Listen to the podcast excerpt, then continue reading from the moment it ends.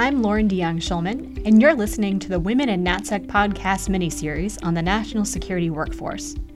Why is it the people behind the policy are so often an afterthought in national security strategy? What has to change to bridge today's national security talent with tomorrow's challenges? Tune in for big and small ideas from experts across the field. Here with Laura Junor as part of our National Security Human Capital mini series on the Women in National Security podcast. Dr. Laura Junor is the Director for Research and Strategic Support at the National Defense University's Institute for National Strategic Studies. Laura, thank you so much for joining me on a podcast on one of my favorite topics. Thank you for inviting me. So, before we dig into our big ideas here, I first wanted to ask what is one of the first moments you really recognize that you were part of the national security workforce where it really kind of hit home to you this is what this is a, a, different world than i had been in before or this is this is what national security really means to you in some way it was um, at the beginning of the Obama administration. I had grown up, you know, in in my professional career at the Center for Naval Analyses, one of the ffrdc So, while we were affiliated with the department, we were we were not uh, government employees. But then I took a um, GS15 position over in what was the old PA&E in OSD, and was just then um, turning into OSD Cape and Secretary Gates was there, and you had actually served together during this part. And I was working on so so Cape, the entire department was trying to get a hold of acquisition costs and mm-hmm. and and all of those programs that were running amok. And at the same time, um, the secretary was very concerned about eventual diminishing war funding and trying to get a hold of um, overhead costs throughout the department. And a big part of that was controlling the number of civilians, um, civilian SESs, and contractors. And what I realized during that part point, that was the first time I, re- I had actually explored the nature of the civilian workforce mm-hmm. or the DoD workforce writ large um, and understood sort of the nature of it and the difficulties in managing it across the board. So, what you have been uh, in a variety of roles in our wonderful Department of Defense and related communities. Um, what, in your opinion, is so great about the national security workforce? What makes it special? it it is full of real professionals. Um, in the entire, I've been working around it for about 25 years now, and the people who work in this area are among the most talented and the most committed people I have ever had the pleasure of working with, and that runs so counter to the dismissive narratives you hear, especially circulating furloughs, you know, that sort of decry um, federal civilians as bureaucrats that are not particularly good at their job. That's that was just never my experience. I mean, I get it; it's a big workforce. Not everybody's equally talented or motivated, mm-hmm. but the folks I work with, and maybe it was because it was wartime, um, they were extremely committed to their jobs.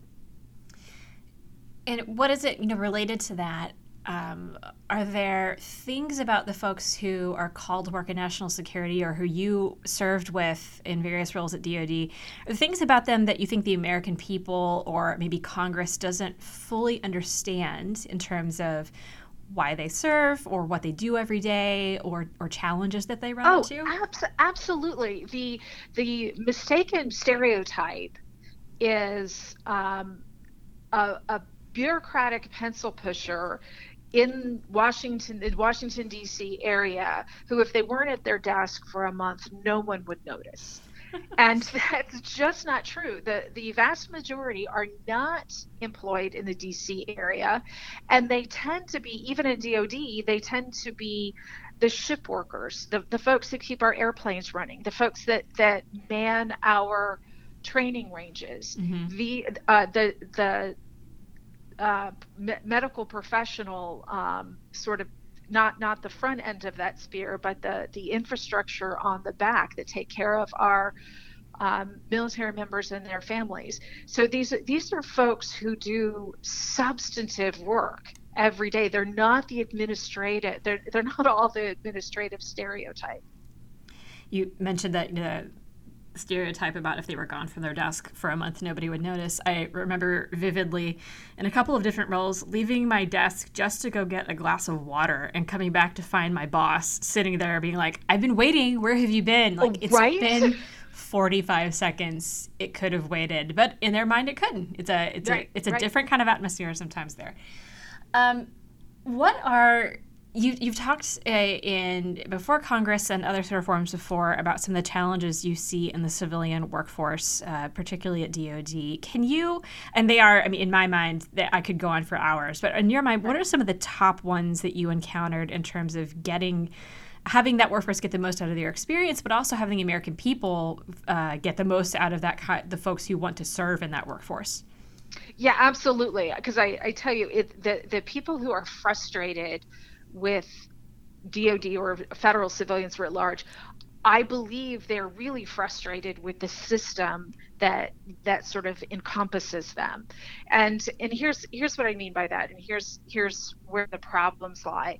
It is it is really hard just to, to sit down you, you you say you're in a you're you're in your office and you actually have the ability to hire somebody mm-hmm. which is very hard to do these days because the, the the DoD or federal workforce has been declining gently um, over the last 20 years give or take mm-hmm. so there there are real caps on the number of hiring slots or billets that we can have so that just just having a free billet is this unusual event, right? So let's so you're in your office, you have this wonderful potential of a free unoccupied billet that you can hire against. Well, the the nature of any relevant job changes over time. So I, I know I had this experience. I needed a really good readiness analyst, somebody who could do empirical uh, analytic skills, who could write well, who could frame a problem well I had I can't just write that as the the work that I see. I have to go back into an arcane GS system and find an occupational code that matches. And there's this arcane structure that goes with it. So that's challenge number 1. Challenge number 2 is just the whole USA jobs concept. It can take anywhere from 3 to 6 months to hire a typical employee. And then once you get them in, um, the the the fact of the matter is it's very difficult to uh, to really compensate on a merit based system. Um, if if you have a mediocre or worse employee, a manager has very very little recourse. I I have had um, only a small number of problematic employees. And these folks were truly, truly problematic in toxic workplace environment, um, uh, insubordinate, just really quite atrocious. And I had to take day- weekly notes on what they did wrong that week for over a year, a year to two year period, um, in order to get the the um, lawyers, the DoD lawyers, to even consider actions to t- take this person out of the workplace, and that's why most people won't do it. Um, I've and I found that um, I think about seven or eight years ago was the first time I, I actively tried to manage my workforce um, and remove somebody who was not a team player, not very good, and I was astounded by the my inability to do that just absolutely astounded. The then because there is this tendency that once people get in these billets there's not much you can do to require them to keep their skills up or adapt. Mm-hmm. um, there's very little incentive on their part and what you have is uh, in almost every office i've worked in, you always have that small population of folks who are just coasting. And the larger population of, of truly talented people end up having to unfairly take that burden. You know, you talked about uh, trying to hire that readiness analyst, and that must have been at the point where the service chiefs were before Congress on a semi quarterly basis saying yes. readiness is the biggest crisis we are facing. It was saying it internally, it was saying it they were saying it publicly, Congress is recognizing it. And that's something that I have struggled to articulate to people who haven't worked in national security before that you can't have a, an urgent need that everyone recognizes is an, an extremely right. high priority. You can have the resources to hire somebody for that urgent need. And you might even have an individual picked out that you think is going to be able to meet that on a timely and useful basis. And even with all of those things in alignment, you still may not be able to actually bring that person on board in a way that's going to serve national security in any way. And like that's mind boggling to somebody who works at Google or even a small business. Right. Right. Absolutely. And it was, I, it was, I, it, here I am in the office of the Undersecretary of Defense for Personnel and Readiness, and I can't figure out how to hire somebody. Yep. and, and, and in the end, um, I gave up after a year of not wanting to um, uh, uh jeopardize my standards because I would rather have nobody than a, a, a, bad fit. Right. And in and in this case, I remember I remember the first the first draft from USA Jobs, anybody that had ever fit, filled out a readiness report, a sorts report, would pop up on USA Jobs, which almost was almost like a random personnel generator. Wow. So uh, those folks, you know, nobody is being selected on true analytic skills. Um, it was it was a very diff it was very frustrating, and it's it's you know copy paste throughout the department. Mm-hmm. Mean, this is something that people don't realize about the GS system uh, is uh, the the personnel mechanisms that are used to hire is that much of the policy and regulations surrounding it were drafted many many decades ago for a really different workforce of clerks uh, and that, that are not required to have the ca- same kinds of extremely diverse skill sets that today's federal workforce does, uh, making right. it. We we talk about this with the military all the time that that the way we fight wars is becoming increase, increasingly technical. Well, a lot you you this the same types of evolutions are happening on the civilian workforce but once a if the nature of the work in an organization changes and if that change uh, translates to a different skill set of the employees you don't have the authority to you know hire a new workforce with better skill sets. The best you can hope to do is to try to retrain the workforce you have, which isn't always um, it doesn't always work quite frankly you you know if you have folks who were hired originally under an administrative requirement and then now they have to turn into an analytic requirement you just not everybody can adapt to those those new skills. Um, but as the as the lead of the agency, you don't have any choice, and I see that day in day out. So now that we've depressed one another with yeah. the problems, what you have encountered, I think, a lot of opportunities to pr- apply big and small fixes to this system. But if there is one or a couple of things that you would point to that would greatly improve our ability to bring in the right talent for national security, what would it be?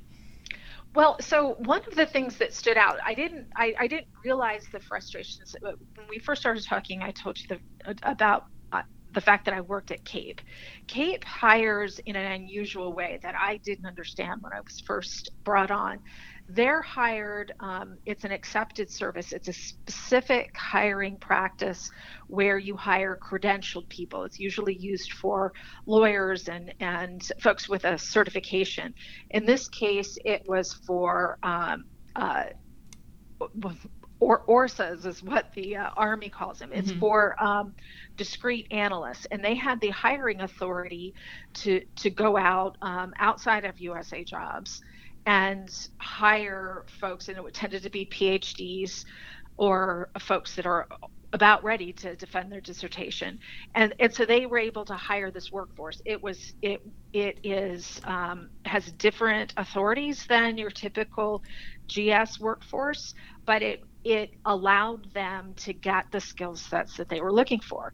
And then more recently, um, I'm now with National Defense University, and universities and the uh, as well as elements of the intelligence sector get to hire under a Title X hiring authority. And this, for me, was life changing. It it's an ability to hire professionals um, for a term. So at NDU, typically people are hired, professors, researchers are hired on a three year contract. And the reason why Congress gave them that authority is because they recognized that the curriculum at a university will necessarily change. You want to make sure that you keep a fresh and current faculty there. So I, I am the director of research, and what I see, what I'm able to do, is, you know, you're you're you hire. Um, I, I'm looking for a Russian uh, a senior Russian researcher now, I can actually ask for exactly what I need. That person will come in on a three year term, and everybody that's there, including me, I'm also a term employee mm-hmm. there. You know you're on a on a, um, a term system, and the the the vibe in the organization is much different. You you can be um, effectively non-employed by NDU any longer if one of two things happen. Um, either the university doesn't need your skill set anymore, and at the end of your three-year term, you will just not be renewed, or if you fail to perform to the standards. So we have we're rated just like anybody else. We have performance standards, um, and so rather the, the dynamic of keeping current changes from the responsibility of the institution to the responsibility of the individual. Mm-hmm. You have now the incentive to perform very well and to to make sure that you're keeping your own skill sets up so you remain competitive you know to keep being renewed term after term and it's it's it's not a draconian i know that there's a lot of concern that it's a draconian way to manage a workforce it doesn't have to be. The way that we do it at NDU um, is that we have a review process every year. And so if you're if you're going to recommend non-renewal, you actually have to tell the leadership at NDU, build your case to the leadership of NDU. So there's really no chance of spurious or personality conflicts human man, uh, human capital management decisions. It's it's a it's like that weird combination of the civilian workforce and um, the the protections that we've come to associate with a federal workforce. It's something I wish we would do throughout the department more. And this addresses, that also addresses one of the biggest challenges I see in the typical DoD civilian or actually rest of government civilian workforce, which is that when you take an off ramp from being you know a regular GS employee, whether if you want to go work in the private sector, if for family reasons you need to uh, you know leave that workforce, it will it is technically possible for you to do that and to go get more broadening experiences and come back. But we make it as diff- really as difficult and and, and unpalatable um, as you could. Uh, by which I mean if I had left to go work at a large technology company for eight years and got a lot of managerial experience, I would have I couldn't come back e- easily um, at a higher level than no. I had been at. I'd, I would have to come back if I did it all um, uh, at the same level that I had been at which is just absurd because you would think that you'd want the kind of workforce that would allow for some broadening and exchanging of skill sets and participating in other kinds of um, uh, developmental activities, but that's not in any way incentivized in the, the typical Title V GS system personnel management. Yeah, so the reasons why you really can't, well, well, you know, there are folks who will say, well, yeah, of course you can come back. Nothing prevents you from coming back. Yes, actually, in practical means, there's a lot that prevents you from coming back. First, there you have to have a billet that's open to come back to, and mm-hmm. there's fewer and fewer open billets every day.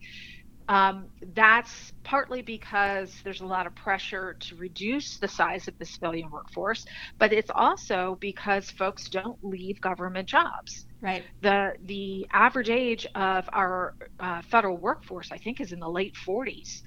Um, and that's there's only like 6% or so that's under the age of 30 so we don't we have a workforce that tends to stay put and there's a lot good in that but there's also a lot bad in that too so there the fact of the matter is there aren't a lot of jobs um, and when there are open federal jobs there's it's very hard to map the right skill sets into those jobs. So that affects me as a as somebody that hires, but it also affects others who know that they're um, talented for a job. It's just hard to shine when you're one um, USA Jobs and entry among you know a thousand, literally.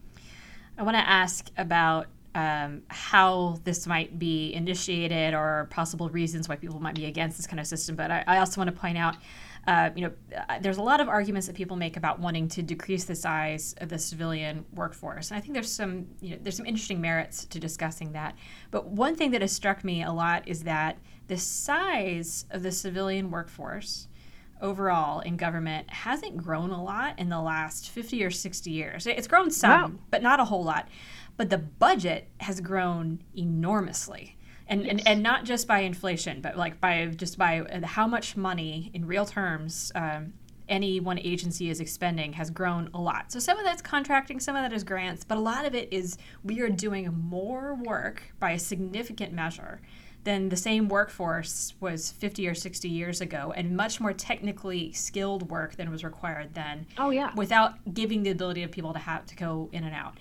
So since you have this great idea of how we can you know bring some more rationality to bringing talent on board um, so what's necessary for that to happen? Does congress need to institute uh, a new hiring system? Um, who are some of the stakeholders that might be for or, or against this? Or um, are, are, there any other factors that you think that might go into getting this process started to think through how you would actually implement that the title 10 hiring yeah, so the first thing that would have to happen is we there would have to be a change in the law. Right now there are very specific limitations to the work suitable for a Title X employee. So that would have to be expanded. Um, and then so let's say that's expanded and you know we'd have to decide if that was going if we if it was going to be something that was expanded step by step or just opened up writ large. Usually, Congress tends to do things in a more incremental approach. Mm-hmm. But regard, regardless, um, you would implement it then sort of by attrition. Um, you, it would be very difficult um, to get the current workforce excited about going from what yes. they see as almost lifetime employment to yep. now, okay, I'm going to do this term thing. So the amount of resistance and fear um, would be mitigated, I think, by by just introducing this by attrition. So, so new billet, every new billet would be um, an old billet would be replaced by a, a, a new Title X status billet. And there would necessarily be um, some growing pains that went with that and some rule sets that went with that on managing it. Uh, you know something akin to what ndu uses just to make sure that the decisions remain fair and equitable.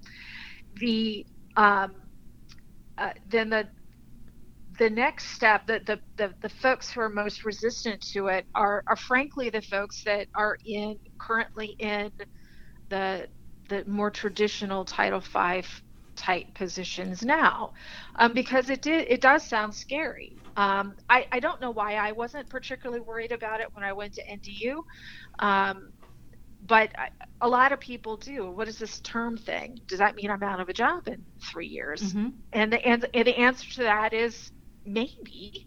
Um, you know, you can actually apply a little logic and reason and calculate a potential for whether you you know do you, does it look like it's a a limited um, job?